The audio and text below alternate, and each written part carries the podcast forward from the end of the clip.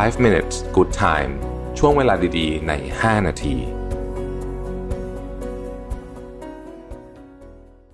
สวัสดีครับ 5 minutes นะครับ คุณอยู่กับประวิทานุสาหะครับ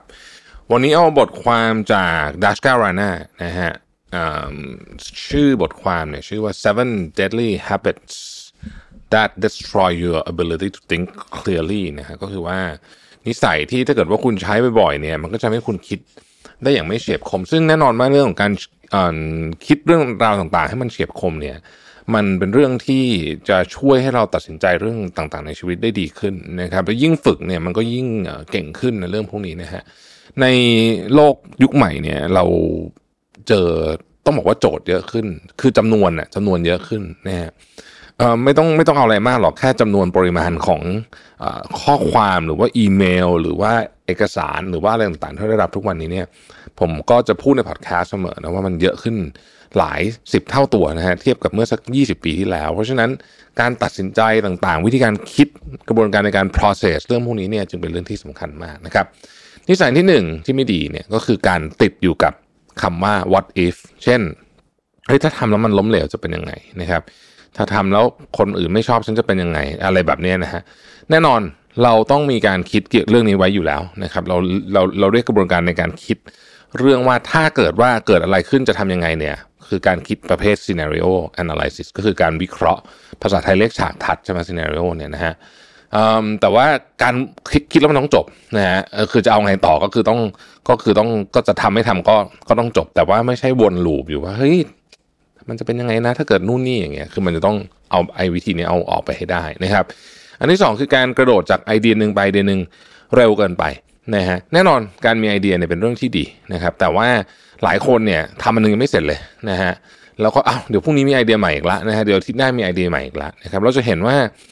ลองสังเกตดูนะครับจะมีลองลองสังเกตเพื่อนในโซเชียลมีเดียก็ได้นะฮะจะมีคนที่แบบเอ้ยมีโปรเจกต์ใหม่มีโปรเจกต์ใหม่ ตลอดเวลาเลยเนี่ยเราจะมักสังเกตดูนะว่าโปรเจกต์พวกนั้นเนี่ย มันไม่ค่อยไปถึงไหนนี่พูดจริงๆนะฮะคือคือบางงานอาจจะไปก็ได้แต่ว่าส่วนใหญ่ที่ผมสังเกตมันไม่ค่อยไปไหนอะนะฮะไอ้โปรเจกต์ที่มันไปจริงๆ คือโปรเจกต์ที่เขาให้เวลา แล้วก็ทำมานานพอสมควรและหลายคน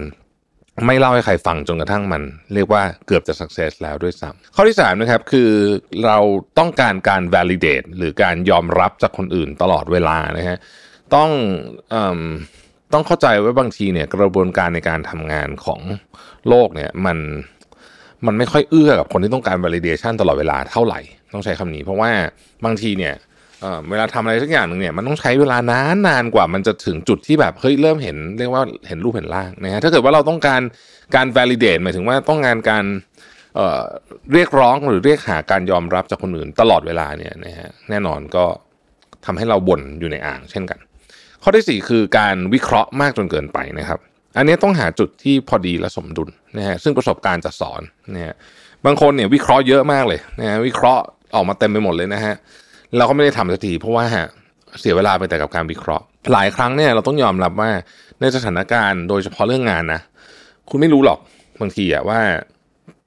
ผลมันจะออกเป็นยังไงร้อยเปอร์เซ็นถ้าเกิดเรารู้ทุกครั้งว่าผลออกเป็นยังไงร้อยเปอร์เซ็นเนี่ยโอ้โห